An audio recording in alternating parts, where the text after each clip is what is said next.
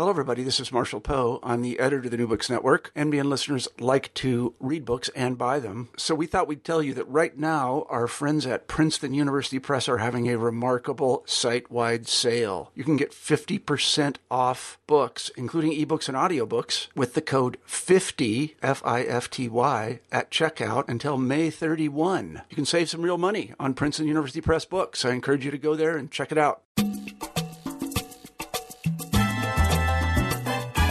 Hello and welcome back to New Books in Latino Studies. I'm David James Gonzalez, the host of today's podcast, and I am pleased to have Brian Eugenio Herrera with me to discuss his recent book, Latin Numbers, Playing Latino in 20th Century U.S. Popular Performance, published by the University of Michigan Press in 2015. Dr. Herrera is an assistant professor of theater in the Lewis Center for the Arts at Princeton University his work examines the history of gender, sexuality, and race within and through U.S. popular performance and has been awarded a, a uh, fellowship support from the Ford Foundation, the Smithsonian Institute, and the Don and Sybil Harrington Foundation. Latin Numbers is Brian's first book, and it has been recognized with the George Jean Nathan Award for Dramatic Criticism and an honorable mention for the John W. Frick Book Award from the American Theater and Drama Society. Hello, Brian, and welcome to New Books in Latino Studies. Hello, and thanks so much for having me. Well, great to have you here, and uh, particularly excited to uh, talk about your book. Uh, it's got a great cover, by the way, so we're going to have an image of it on our uh, website as well as a link uh, to Amazon for those that are interested in purchasing it. Uh, and I just wonder if you'd like to dis- begin our discussion today by telling us a bit more about your personal and professional background. my personal and professional background um, is I am I identify variously as um, as Chicano and Latino and Mexican Mexican American, but most emphatically as Nuevo Mexicano. Mm-hmm.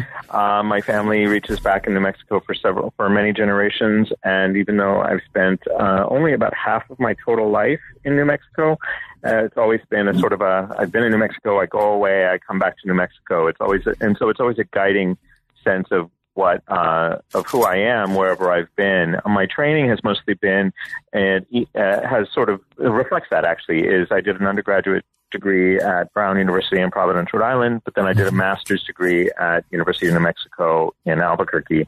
Did my PhD at Yale. Had my first academic job at the University of New Mexico, and now I'm at Princeton. And so my life sort of does do that back and forth, both personally and professionally. Um, my training is all in American studies, mm-hmm. um, where I've always been studying. Uh, ever since an undergrad, I've always been studying the sort of the way that race, gender, and sexuality sort of play out in enter- entertainment venues. Mm-hmm. Um, and because in the the way uh, the fields were when I was coming up, um, theater was very focused on what only what happened on stages, and film, film studies was very focused only on what happened on screens. And I found myself interested in what happened in between and beyond right. those venues. And so American studies became a space where I could begin to think about actors as they moved between different performance platforms, as opposed to limiting my my approach to one. Also, American studies has always was always hospitable to my in, the way the sort of the idiosyncratic way I approached um, Latino studies, mm-hmm. I, in that I was not always thinking intra an ethnic group. I was thinking about uh, performance where people often perform across ethnicities. Even if they're playing a Latino role, they might not be a, be that kind of Latino. Right. And so American Studies had a little bit of different sort of flexibility for me to think more critically about Jennifer Lopez playing Selena. You know, right. um, you know these these kinds of questions that I knew I was interested in. That by studying Chicano studies might have moved me in a slightly different direction. So my intuition, some of my creative, my creative and intellectual instincts always found a very capacious home in American studies. Right. And so even though all my jobs have been in theater studies, I definitely consider myself uh, somebody who comes out of that interdisciplinary study of history and culture that American studies has always been in the U.S. You know, it definitely um, comes through throughout the book. I mean, there's a very strong um, you know, historical, you know, narrative and kind of spine that runs through uh, the book, but also, I mean, you know, just the interdisciplinarity of, uh, as you mentioned, you know, bringing in uh, performance studies and and a number of other, uh, both, uh, uh, you know, literatures and um, you know, skill sets mm-hmm. to your work. Uh, definitely, it, it, it, makes sense to me that uh, you came, come out of American Studies, and it it all just fits together nicely. I was wondering if you could tell us a little bit more about how you decided to settle on this particular project. Well, this particular project is my first book, and like many first books that your listeners know about, it often started its life as a dissertation, and that was mm-hmm. the story of this book. Um, part of what I was very interested in was when I started the project, I was very interested in, I started it about 15 years ago, um, and really it came into focus the summer of 1999, which I talk about in the book, um, as the summer that some of your listeners might remember it was the summer that everyone was living la vida loca. It was uh, it was a big it was a moment when uh, magazines were focusing on the new Latino boom. It was all sort of anticipatory anxiety of what the tw- what the 2000 census might say about the importance of Latinos as, in the demo- demographically.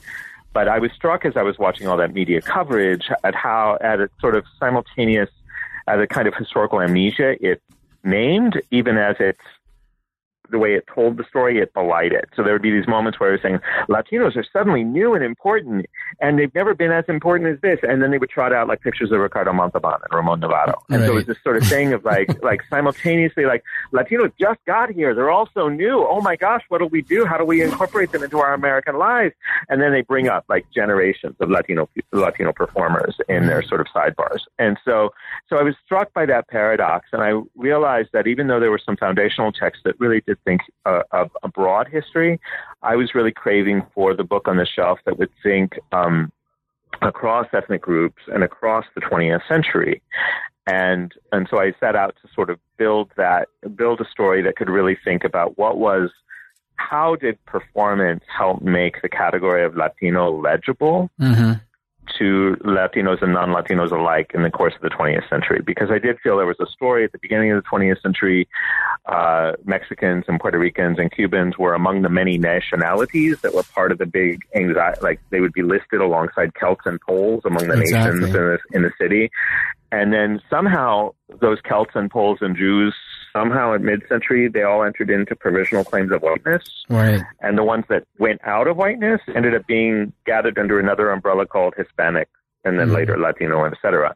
And so I was like, what is that story? And how can performance help me sort of understand and see that story of building this aggregate ethno-racial identity or identification for these very disparate cultural and national groups? Right. And because part of what I was interested in was performance, um, sort of in its way, sort of practices ideas. It, mm-hmm. like I like to say that performance rarely makes change. It rarely causes change. It often reflects change, and we, we're good at thinking about how performance reflects change. But I'm most interested in how performance how we how performance rehearses shifts in vocabulary, rehearses social changes, rehearses new ways of understanding things. And I thought that there might that performance might help us see this category come into formation as it was played out on stages in experiential ways for audiences, both non-Latino and Latino. Um, this idea of there being something more alike in the difference, in their difference. These that Latino, these different disparate national groups were more alike in the ways they were different, and therefore they were one thing. Right. So that so that's sort of was I was looking at that. So I started out with a ridiculously ambitious dissertation proposal, like nine chapters, a hundred years, you know, the whole thing. And in a way, in the way that book, early book proposals often do, is really mapping the conceptual terrain. And the dissertation took shape between the period 1898 and 1980, and then the book shifted mm. a little bit differently toward right. from 1939 to 1999. Right. And that was as I came to understand the project, I began to understand that the story made sense in a different way when I really thought between the Good Neighbor era and up to the end of the 21st century, the very end of the 21st century. Gotcha.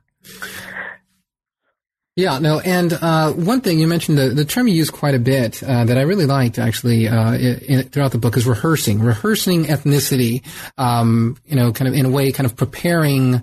Um, and this is what I'd like to expand a bit more. What, what you mean by that that term is it was it kind of like a, a foreshadowing, um, you know, of you know for U.S. audiences, or was it a way of preparing U.S. Uh, audiences to think in ways of you know different ethnic groups, particularly as this book focuses on Latinos becoming this pan ethnic type mm-hmm. of non white group? Mm-hmm. Yeah, I think it's it's it's preparing, it's practicing, but it's uh, but it's also trying things, trying ideas on for size. Like, Mm, does this mhm. work? Gotcha. You know, it's like uh, in a performance context when you're rehearsing, you're trying out to see what's going to work. Uh, You know, you're getting ready to do it well. You're practicing to do it really well, but that doesn't mean you're good at it yet. mhm.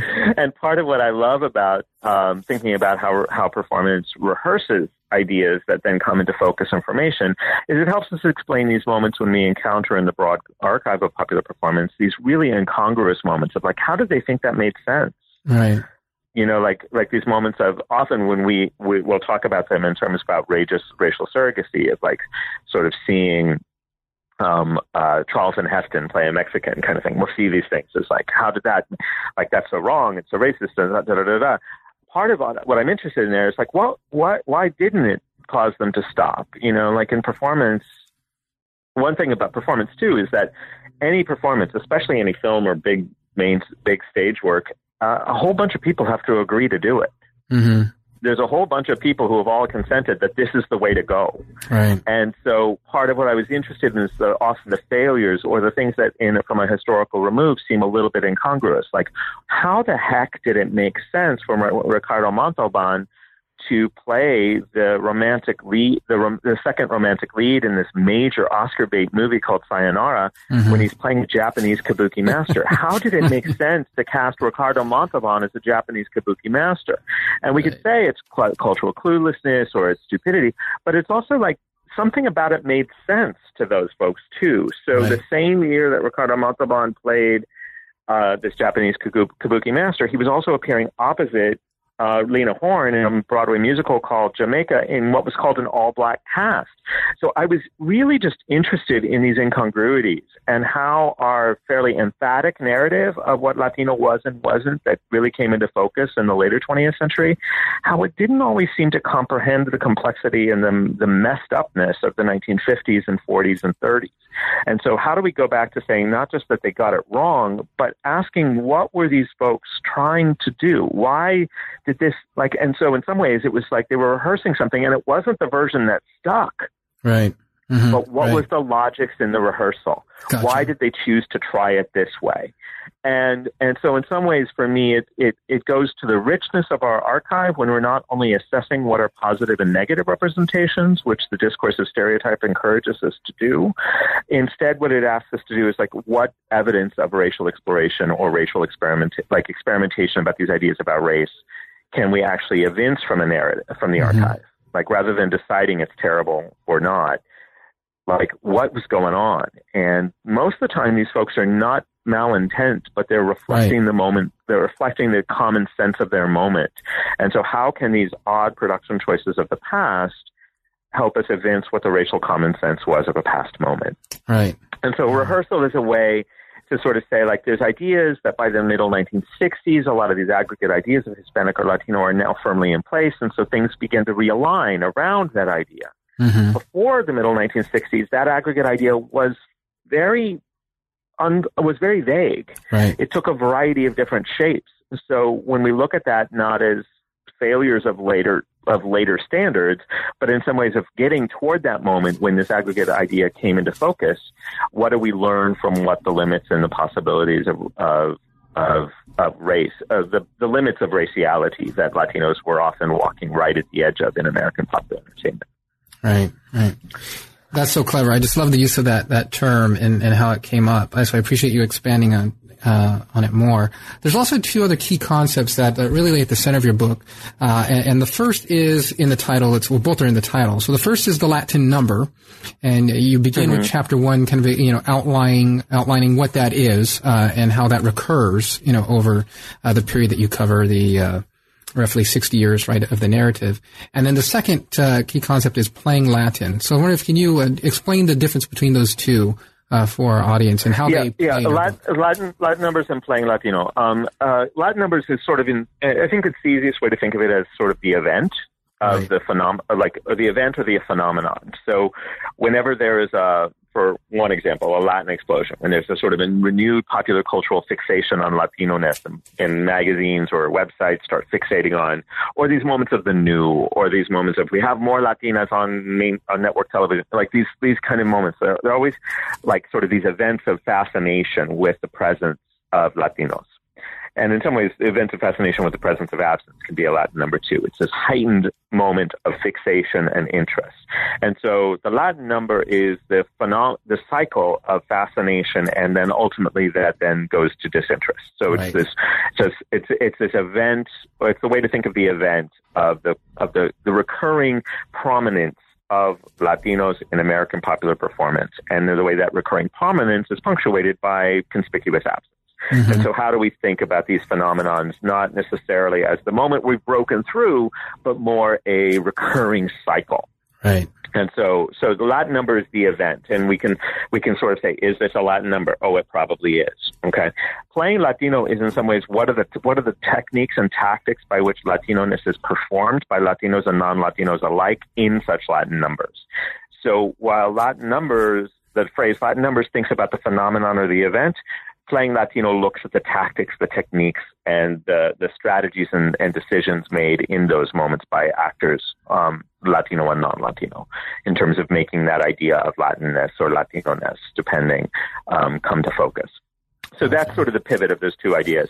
And I was balancing back and forth um, between, uh, you know, like at uh, one point the book just was called Playing Latino in 20th Century Popular Performance, and I felt like there was something missing. Mm-hmm.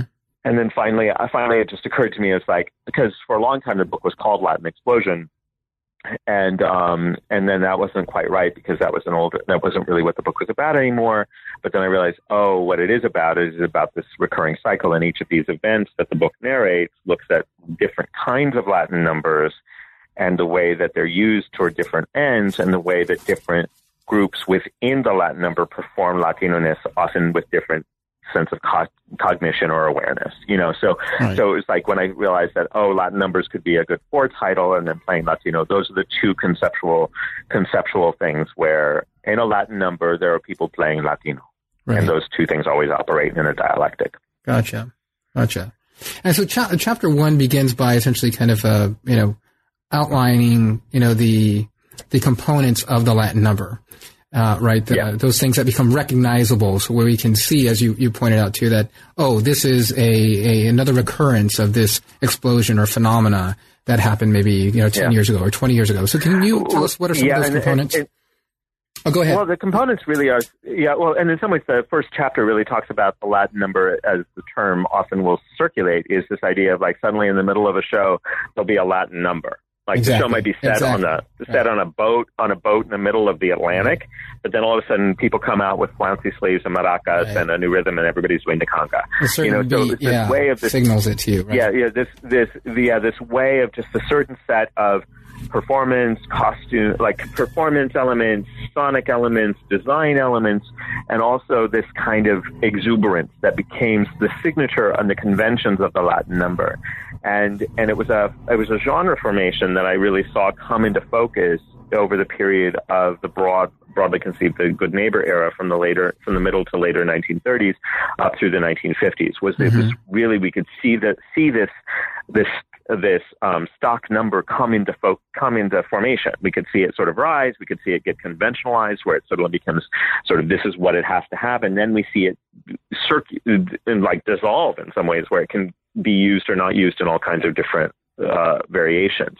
And mm-hmm. so, um, so basically, it's uh, but usually the the features are a fixation on um, authenticity of of cultural experience. Um, typically, a hyper uh, fixation on some kind of experiential dimension of, of a, sens- sensual dimension, mm-hmm. and typically it, you know so so it's either so it's a focus on authenticity a focus on sense on a, something some, one of the senses and then uh, uh, this a, a fascination with its energy and its surge like those are the three things that almost any latin number um, will end up ha, you know, will like there's like, and this I've never tried to do this in terms of a really meta approach, but the core features are there's usually something about like authenticity, there's something about sensuality, and then there's something about urgency. Mm-hmm. um, that there's some and and in a Latin number, um, it, you know, in a musical Latin number in the 1950s, for example, that is described as being like, oh look, there's this there's this person from this place and oh they're doing a number and oh my goodness it's so big and so loud and so fun and oh my gosh it's happening so quickly and we're caught up in it and oh how exciting and then it's over right you know it's this it's this that mix of of oh i get to have this experience by going to this foreign land and oh look i get to have this experience by having this dish and oh look i get to have this thing and oh it's over how do i survive you know there's this uh-huh. kind of there's this urgency there's this urgency and sensuality and authenticity that commingle all in an elaborate spectacle that is in some ways none of those things. And right. so, so it's, it's, um, and that's when, when, so the metaphor that I use and really focusing on how the Latin number as a, as a genre formation within the American musical stage on, uh, and the American musical stage, whether that be on a Broadway stage or on a sound stage in Hollywood, uh, this genre formation, how it becomes then a metaphor that with just by using the way we use critical metaphors in the academy, we can then see a Latin number up happening in a different way. Like right. be, the first chapter really looks at the Latin number as at its most conspicuous, sort of mm-hmm. as I've described it. These these numbers of explosion of Latinness in the context of for no good reason. All of a sudden, everybody's dancing, dancing a conga kind of thing. and then I switch gears in the second chapter, and I go to a, a very sort of under the radar Latin explosion, which is uh, I talk about these the the prominence of Latino actors or actors that we would today call Latino in the period of the 1940s, 50s, and 60s, mm-hmm. and how. Uh, between 1947 and 1963, more Latinos were nominated for and won Academy Awards than any period before or since. Right.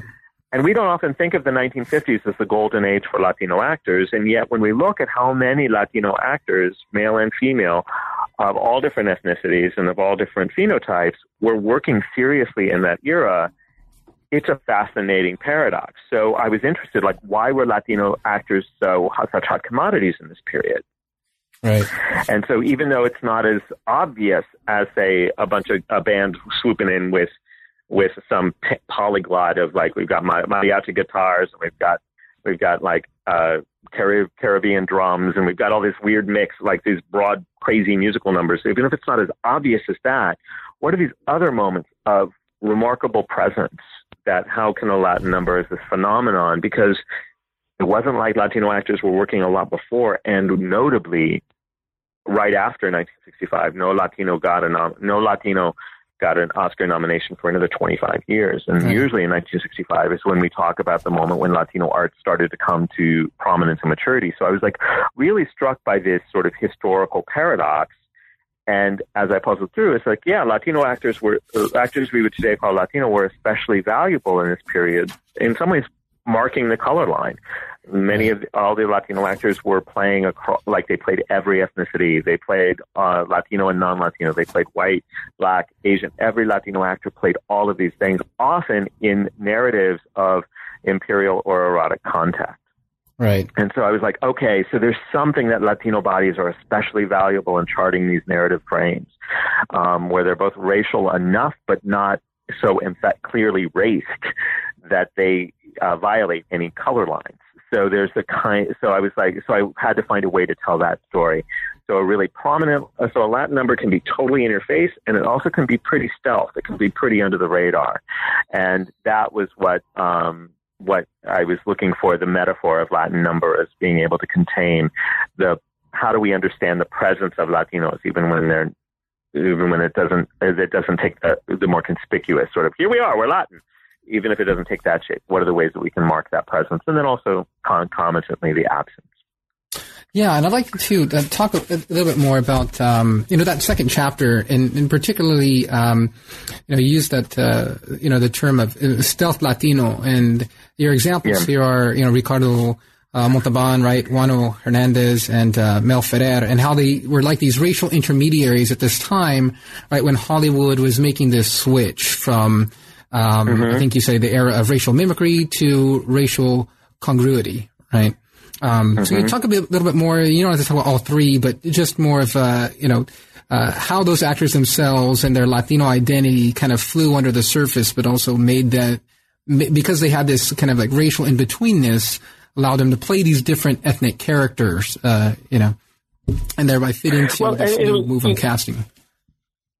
Uh, well, I mean, I think part of part of the idea I'm I'm really interested in is the way uh, part of I, ch- I chose to talk about the three of them because all three of them were not were were seriously working well regarded actors in the 1940s and 50s. Mm-hmm. Um, it was a period where they worked really, in some ways, more than any other period in any of their careers. They all had very long careers, uh, but none of them were stars. None of them were, were what would be considered A-listers. Each of them came from they were it was, and I so I really was interested in that B-level star, a seriously working actor, but not not a sort of not somebody like Jose Ferrer or Anthony Quinn, who were considered to be great actors of the era. Right. Mm-hmm. And um, and also because um, uh, they each, all three of them were what I sometimes call openly Latino. They didn't closet their identity. They all had Spanish surnames. They all were um, uh, they all were bilingual and they talked about that in the interviews. They all talked about how important their cultural heritage was in different places. They all took stances of advocacy with regard to um, the presence of uh, like uh, Latino communities in the U.S., but also in their home in their home origins. Uh, Ricardo Montalban is uh, Spanish and Mexican descent. Uh, Juano Hernandez is uh, from the Caribbean, Puerto Rico mostly, and then um, Mel Ferrer is is is of Cuban descent. Um, so they were all sort of handily, and, and they're they're all sort of handily comparable. And what I also was really interested by was at the end of the era, um, of the three, uh, as their careers continued into the 60s and the 70s, um, Ricardo Montalban remained legible as a Latino actor. Juano Hernandez was forgotten in some ways as a Latino actor, as he was celebrated as an African American actor, and Mel Ferrer became just one of the other white guys from the golden age of Hollywood. Mm-hmm. And so I was also interested in the way that they helped chart the ways that Latino-ness became sort of it almost became conventionalized as looking a certain way uh, that both that both um, sort of in some ways erased the presence of Afro Latinidad, but then mm-hmm. also didn't really reckon seriously with the with the complexity of whiteness within Latinos. It sort of met, and so so all three of them ended up and telling these and because all three of them all played Asian, they all played Native American or Indigenous. They all played uh, they all played um, African American. They all played Latino, and they all played European. You know, I was like, I was really interested in the fact that these three very different guys, these three very different careers, had certain very specific things in common, and they all happen to work a lot and in a lot of different ways in this period. And so so that was just a way for me to, to this that chapter the chapter is called Stealth Latino was the last chapter I wrote for the book, even though it was the chapter in some ways I started researching. It oh, really? the longest to find it. You know, in some ways that was, I think, the question that got me to the project was mm-hmm. this way of like, how do we, how do we see, you know, because the, the idea of stealth Latino comes from the community practice, right? That I grew mm-hmm. up with as a kid in the 70s, where, um, like people in my generational cohort all knew for sure, like we talked about it at school, that Lynda Carter, who played Wonder Woman, that she was Latina. We mm, taught, we knew mm-hmm. that. Right. It was not part of her marketing. It was not, she did not have a surname, but we knew that. So there was this way of sort of clocking a name and, and sort of at, at a point of pride, that like every, like my dad's generation was always like Vikki Carr has Spanish language albums. You know, it's like these things, mm-hmm. these these ways of. Um, Gregory Nava talks about Raquel Welch as we knew she was from San Diego, we knew she was one of us, even though she had this other career. And so there's this way of like the way that Latinos could see Latino-ness in others and so I was interested in that question of who, how do we see and not see Latino-ness and where do the conventions of racial performance as they become sort of codified both industrial and socially um, end up erasing the legitimacy of certain Latino identities. And so mm-hmm. that was mm-hmm. the underlying question. And I was really interested in how uh, questions of casting, which so often are part of my world and have been my entire professional life, um, often don't have a way of thinking about the way that actors were cast as documenting what I talked about before, the common sense of their era. Mm-hmm. We often will talk about uh, equity and access, and this is inappropriate or appropriate casting, but we but how do we go back and look and see how Latino actors were cast in the previous era, not in terms of authenticity or accuracy, but in terms of other questions of um, excuse me, my office phone is ringing right now.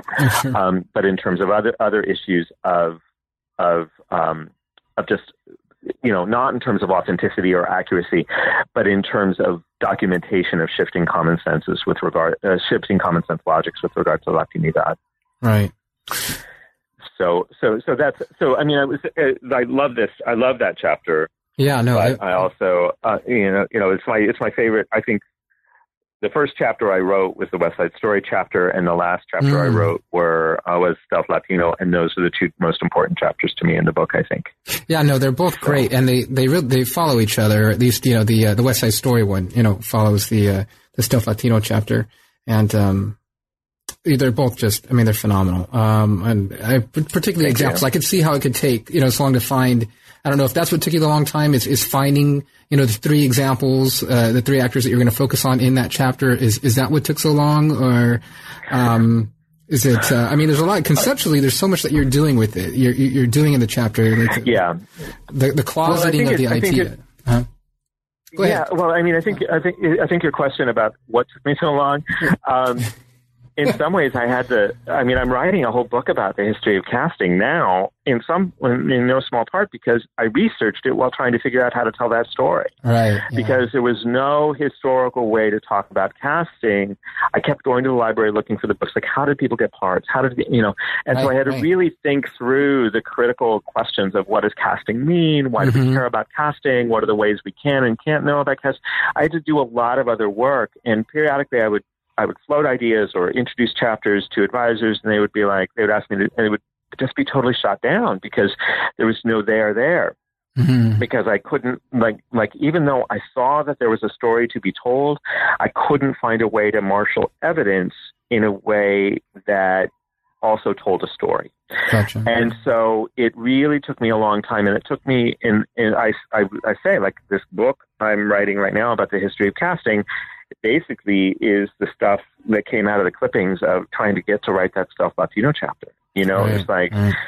Like the, I had the hook, I just didn't have the material right, for the longest time, and luckily it just, luckily I'm a, I'm an omnivore, and uh, the the decades, the the length of time I took to write this book, I became a very pow- I, I just watched everything, and so then I began to sort of start charting certain people. Like I started charting Juano Hernandez, mm-hmm. and and I said he's he's right there because his story is so interesting and he is he's the most important Afro Latino actor of the 20th century, I would say, mm-hmm. and his story has been completely it's he's fallen through the cracks because he didn't follow any of the rules, right? And uh, and so so I was like, okay, so I so once I knew it, Juano Hernandez. I had to build his story, and then I started getting a sense of like, okay, this is he's right in the right period. Who else is in the mix? And then I started hit, and Ricardo was all over it because at first, like uh, he was like a Latin lover, and he was literally hired by MGM Studios to be a Latin lover. That was his job title. um, and so I, I had a lot of stuff on him in his early days, but then I was all I hadn't really figured out the way his career sort of took a shift when he was when his contract was decommissioned as the studios began decommissioning contracts mm-hmm. and how his work took a different shape even though he continued working through that period and it really did require that I start watching a lot of television mm-hmm. and seeking out more as much radio as I could find access to for these guys and mm-hmm. so that all of those things together ended up giving me the mix of materials that ended up being essential to my being able to um, to piece to piece a story together. But underneath that, the conceptual apparatus um, took a while to build as well. And once I got a sense of being able to argue, once I got figured out that we could argue not because because I, I firmly believe that there's no way to know why somebody got a part. Right, right. Um, because it's one of those we we always have a hunger and there's all these theories and people will say sometimes, but there's no way there's no smoking gun on why somebody got a part. But we do know that they got the. Right. And so rather than fixating on what part, who could have gotten the part or why did they get the part, let's start accruing from filmographies the fact that these actors got these roles and what happens when we start looking at that broader category and we start, start looking not only what roles they played on film, but also what roles they played on television, what roles they played in theater, what roles they played on radio, what roles they played in public events. And we start doing a multi platform approach to how actors were valued in mm-hmm. terms of how they were hired, we can then begin to sort of assemble. And then when we look at then the next layer was then look at how they engaged with media and how the media engaged with them as they did perform those roles. Then I began to get a sense of how to of how to sort of make the story that I intuited that I could see but not name how I could I, how I could evince that from the archive. And thankfully, I'm working in the 20th century, and it's a it's a period where um, and my favorite period is the mid 20th century, where there's a lot of recordings that do survive. Mm-hmm. There's a lot of print culture, so there's a lot of magazines. There's a lot of newspapers, and so there's a paper paper trail for these people. Right. And then mm-hmm. over the course of the time I developed the book, uh, the number of the the digital search engines for printed periodicals just got a lot easier to work with, and so mm-hmm. I was able to start marshaling incredible archives from not even the most prominent newspapers, but smaller papers and smaller things that just really started giving me being able to. In Juano Hernandez's case, I was able to create a. Um, I was able to sort of build his story because mm-hmm. his story hasn't really been. There's no biography of him, and and and so it was sort of I had to piece that together from a lot of really sort of somewhat tiny fragments at different points. Mm-hmm. And so suddenly I was able to, but once I, once I started sort of doing that, moving out and moving multi-platform, I think those two gestures for me were the transformative ones was when I decided to really think not just between film and theater, but to add television, add radio, and add other events that were notable and start really doing this sort of the terrain of how this actor paid his bills for these 15 years. Um, that helped me really get a better sense of the complexity of the story and how the B list actor, more than the A list actor, um, told me more about the world. Gotcha. Yeah. That they were working in. Well, no, and your comments on you know making sense of this and pulling this book together reminds me of uh, you know a number of conversations that I have with with many that come on this channel, and, and particularly in how um, you know those within Latino and Chicano studies you know, uh, build their projects, and it begin, generally begins with really constructing an archive. Uh, you know, as yeah, you mentioned, yeah. seeing something, ha, you know, getting a glimpse in, in something that you read or find uh, in the archive that, that there is something there. There's a story to be told, or an argument to be made, but then you have to feel that it, you have to build it. You know, there there is necessarily yep. no one place that you can go to to find this stuff. I mean, just as I was reading through, um, you know, your book, I just loved it. I, I, I pulled up, uh, you know, uh, YouTube and just started looking at, you know, some film clips to kind of go along with this to, to yeah. see what it, what it is you're talking about. And just, it's so fascinating. But really, I mean, I, I can empathize with, you know, the amount of material that you had to go through. Uh, it's oftentimes when I tell people I'm a 20th century historian, they think, oh, they kind of respond like, well, first of all, they wonder like, oh, that's a thing. You know, I thought that was too recent. And then they yeah, think, well, you yeah. must, your job must be easy. And yeah. You know, the, the, but, the, but the challenge is, you're right. There's there's a ton of material, but the challenge is bringing all the material together, and then, as you uh, you also explain on here, you know, developing conceptually the tools of how you're going to do this. Right? How are you going to pull these disparate archives together and these sources together to tell a coherent narrative? Um, and so, um, it, it's it's something certainly that uh, is evident in the work that you're doing, and uh, I think uh, you know the examples in in the Stealth Latino chapter, you know, just work really well and I can see how they, you know, it's interesting the way that you, you situate them in the book, but it makes completely sense, uh, you know, how those chapters took so long to write and, and how they, they do play well, such a role in the book. Well, and in some ways they were the ones that I wrote, wrote the quickest. That uh-huh. chapter I think I wrote the quickest. Um, uh, once you had you all know, that material though, I mean, right. yeah, right. and once I got it, it was like, oh, I knew how to tell the story, and I liked right. the story approach. I mean, I think the inaugural gesture of the book is really my decision to um, I think, be the first and perhaps still the only, I don't know, um, person to really think methodically between the film and between the stage version and the film version of West Side Story right, to right. really think to to like that was the in in some ways that's the inceptive gesture that is what every chapter ended up having to sort of realize again is is is that first chapter was the chapter I wrote as a seminar paper, and in the core of it I wrote as a seminar paper, mm. and and it was in graduate school, and it was really trying to sort of talk about the changes that were made between the two versions and why those changes were meaningful because so many of the canonical articles that we read about West Side Story collapse the stage version and the film version. Right, I right, really saw exactly. them as being, being notably different. And so, how did I? How could I make that legible? And what was interesting is the concluding gesture of uh, the concluding gesture of the West Side Story chapter, which the bulk of it is really talking about the phenomenon of West Side Story, mm-hmm. how the story came to stage, what changed when it went to film, and I really just try to do a very methodical breakdown of why the changes that happened between 1957 and 1960-61 are not- are worth noticing because they actually right. document transformations in how we think about Latinos in, Puerto- in general and Puerto Ricans specifically. But then the concluding gesture in that chapter is also sort of reflects how the book evolved in that I really go beyond either stage or screen and look to other other platforms like magazine magazine mm-hmm. stories and and um, TV episodes that begin sort of borrowing the templates that West Side Story has made made accessible and ubiquitous in terms of explaining underclass urban poverty with regard to Latinos. And so so it's um so so, so that chapter, even though it was in some ways the chapter that is has the oldest prose in the book, it also was had to be retrofitted to fit the way the book had evolved. Mm-hmm. Mm-hmm. You know, because like I had to add these, like I like one of my happiest discoveries was was encountering um, an episode of a weird TV of a weird, uh, not very well known TV show, which basically replicated the plot configuration of West Side Story of the of the shark story of West Side Story, even using the characters, the names Maria and Anita, but flipping them. You know, it was like, right. and it basically did this sort of like it ripped it off uh, you know, in in the right when the show was still going on, and it was this totally obscure thing that I only found because I knew that if Miriam Colon's name was in something, I needed to watch it, and I watched it, and it was like, oh my gosh, this is perfect, this is weird, oh my goodness, you know, and that's I think the part of, and it did help me sort of open that chapter outward beyond the the the canonical story of West Side Story too. So so it's so it's so in some ways that's that's the fun and the the the fun part of a book that takes a long time to write is you have all these weird pieces that have come in different moments of your own intellectual development. Certainly, right. And then you start then you start stitching them together as you would a quilt, but you have to find a way for them to come in balance. And so, so that means sometimes you have to make the changes because this first chapter now doesn't match the later chapter, and you have to sort of make those adjustments.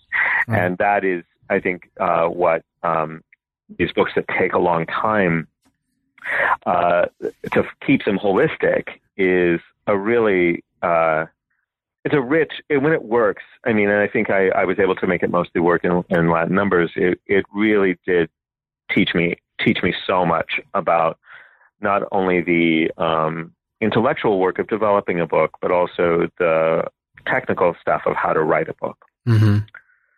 So, and I tried to I tried to write it in a way that was readable and that's that's another set of challenges. Yeah, no, it certainly is, and I think the, the subject matter really helps with that. But it, it is essentially, I mean, you yeah. do a wonderful job of uh, also making this very readable. Readable. There's a lot going on conceptually, but it, it does uh, read very well, and it's uh, it's just really fascinating for me to hear how it came together for you. Uh, you know, reading it in its final form, the way the chapters work, which aren't necessarily chronological. You explained it; it really is overlapping yeah. periods, um, but it does kind of yeah. have a a very fluid type of uh, you know feel to it, where you're moving along, you know, the narrative very well. Even though you know it's, uh, I can only imagine, uh, you know, what it was to, to put this together.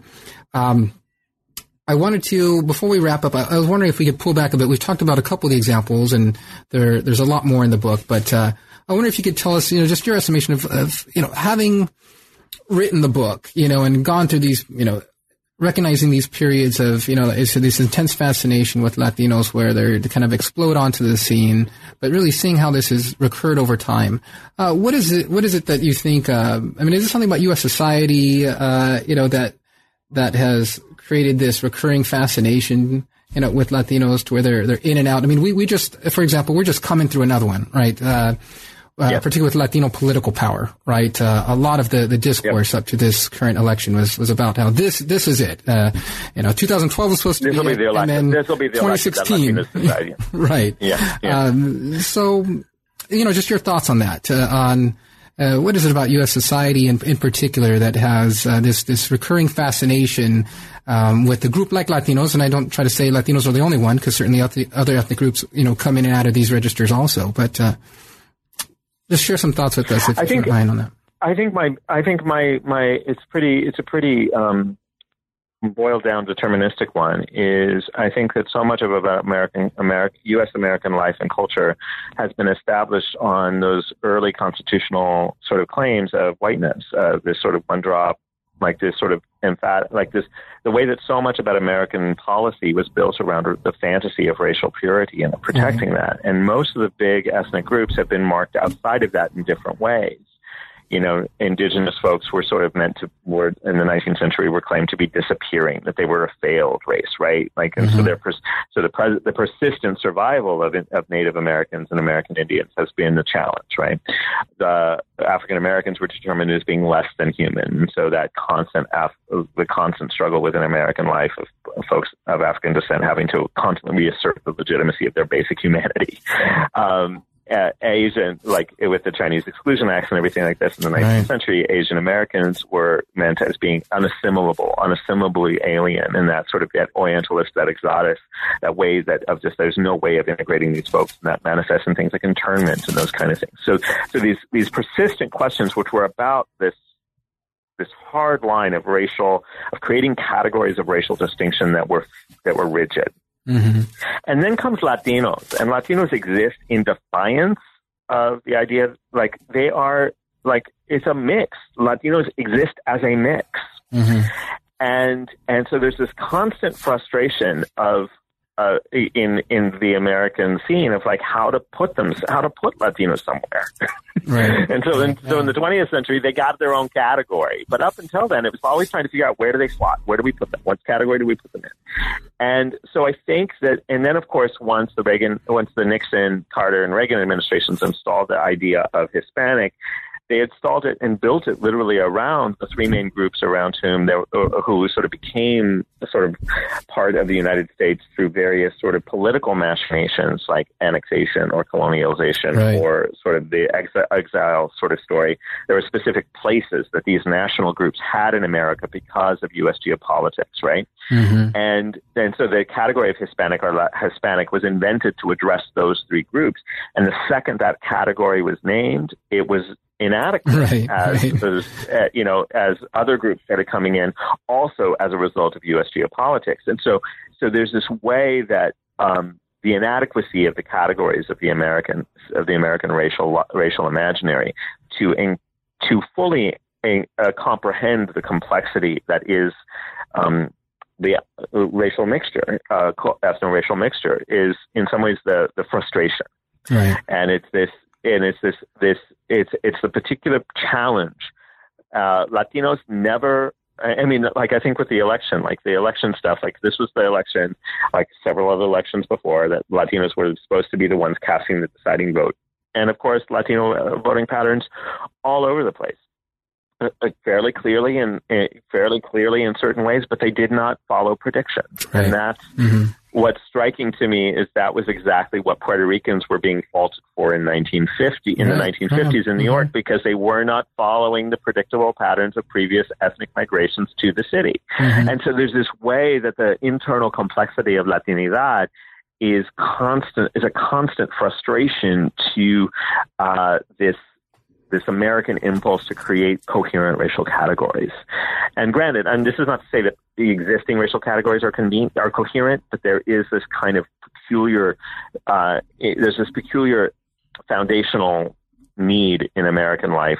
Uh, it seems to me that goes back to citizenship stuff in the 1790s. Mm-hmm. Um, that is uh, that Latinos just are consistently a problem for, and, and so it just um, and, and so I think that that's part of the story of why, and I do believe that my story, the story I tell in Latin numbers, is I do think that Latinos are are uh, it's a very 20th century story of this emergence of this category of a category that did not begin, exist at the beginning of the 20th century that was in fairly firm, if not it was still fraught, but fairly firm operation by the end. Certainly. And I yeah. think in the 21st century, I think we see other categories that are coming into formation. And I think we see various rehearsals over the last two decades of what is the ethno-racial category that's going to be designed to encapsulate people from the Middle East of Islamic descent. All mm-hmm. of, you know, the, you know, there, there, there's sort of this pressure and anxiety about whether or not there needs to be a new category to encapsulate another group of people. And that's the story I think that we're living in right now. And it's a story that I think I was think, started thinking about. I mean, I spent part of my youth growing up in the Middle East, but but part of all that I was also struck by was how many Latino actors were cast to play Middle Eastern characters. Right, when shows yeah. like Law and Order in the first decade of the century began telling stories about Middle Eastern and Islamic communities. They started casting Latino actors, and so I said, "This is a replica. This is a reprise of the 1950s, where when we're not exactly sure where somebody fits in an Mhm. ethnic in the ethno ethno-racial landscape, call in the Latino actors. they're all, and that's part of the that's part of the repertoire of how Latino actors are useful in an American entertainment apparatus. So so it's um so I do think that this is I don't know I think I've gone a little bit far afield from your original question, but I I do think that that is part of the weird way um, that it has this. I always say that the Latin explosion and the recurring fixation on Latinos is how historical amnesia is made fun for Latinos and non-Latinos alike. You know, it's a, that by using entertainment, by using cultural things like food and parties and beer and stuff like this, it's a way of sort of performing historic, like enjoying the fact of historical amnesia, of not really taking seriously the long 500, like the story of Latinos is a story that goes back hundreds and hundreds of years. My story focuses on this particular clarifying moment that moments that happened in the 20th century, but most of what goes on in the U.S. media and scholarly apparatus is trying to focus on Latinos as new. Right. And certainly. my story, as well as the as well as the full story, reminds us. And I think some of the important work that's been coming out around Lat- the Latino 19th century right now is just really pressing against this idea that the, that the history is a recent history. This is a history that reaches and reaches, and it need, we need to keep thinking of its complexity, of the complexity of even the recent past, right. as we look at um, as we try to resist this idea of the, the, the perpetual novelty, the, the perpetual novelty thesis with regard to U.S. Latinos, that they're always new, they always just got here, they're always about to be important. Yeah, certainly. I mean, and, and you state this in the beginning of the book that really this is a you know your effort to really you know merge uh, Latino history and U.S. history and show how much I mean they're it, it's really the same thing. You know, I mean, Latino history is Yep. right in there embedded issues. It's a multi you know hundred years uh, you know of, of intersection uh, with the development of of uh, you know the American uh, political institutions and, Yeah. and s- and cultural institutions.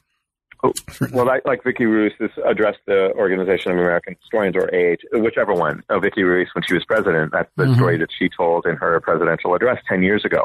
And I think it's a story that, that Latino, uh, Latino um, artists and authors and activists and historians are we need to tell ourselves, we need to tell our communities as well, because I think there are real temptations to sort of this urgency that comes with the sort of the importance of the newness Mm-hmm.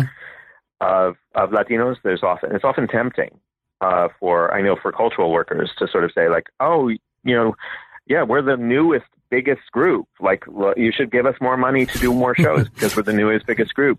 And Right. I think it's sort of uh, we have to be very alert, like strategically, whatever you got to do to make this stuff happen, but. yeah, yeah. Also, be alert to the fact that that is um, that is a script of erasure as much as Exactly. as much as it seems to be a script of presence. Exactly. Yeah. Right. Well, thank you for those comments. I, I appreciate them, and uh, I wanted to give you one quick moment also before we, we end here, and I really do appreciate your time. Uh, just to tell us a bit of, of about what you're working on now. I know you have a couple things, a couple projects Sure. going on.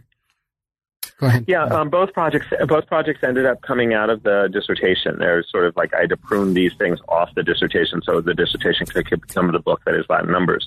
One I talked a little bit about recently, which is uh, a, a history casting a history, which looks at the material practices of casting, or how actors were assigned roles going from the later 19th to the early 20th. 21st century. It's a, it's really the first history of its kind. It does the multi-platform approach that I was talking about earlier of really trying to think about how practices like the audition or the headshot or everything like this became ubiquitous. And it's a big macro view history um, that in some ways was mostly researched while I was trying to write towards Stealth Latino.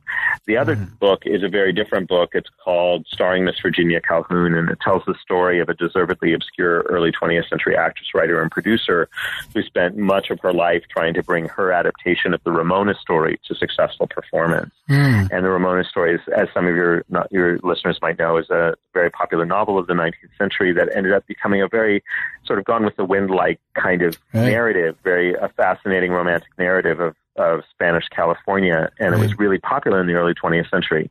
And so this is a my first chapter in the dissertation was actually about uh, narratives of the border daughter, of the daughter on the borderlands, and how mm. white women, especially white California women, often took on that character, and all of this kind of stuff. But it ended up not fitting in the book, and so there's uh, what I realized in writing, and so. So as I've been developing casting and history, it's it's a very big story. It talks about structural change. It talks about all these things, and it's illustrated mostly by anecdote mm. and relevant mm-hmm. example, right? And I found that it was hard. It's not the kind of writing I love I, that excites me in the same way, and I would get weary of it very quickly. And I wanted to tell simple, short stories.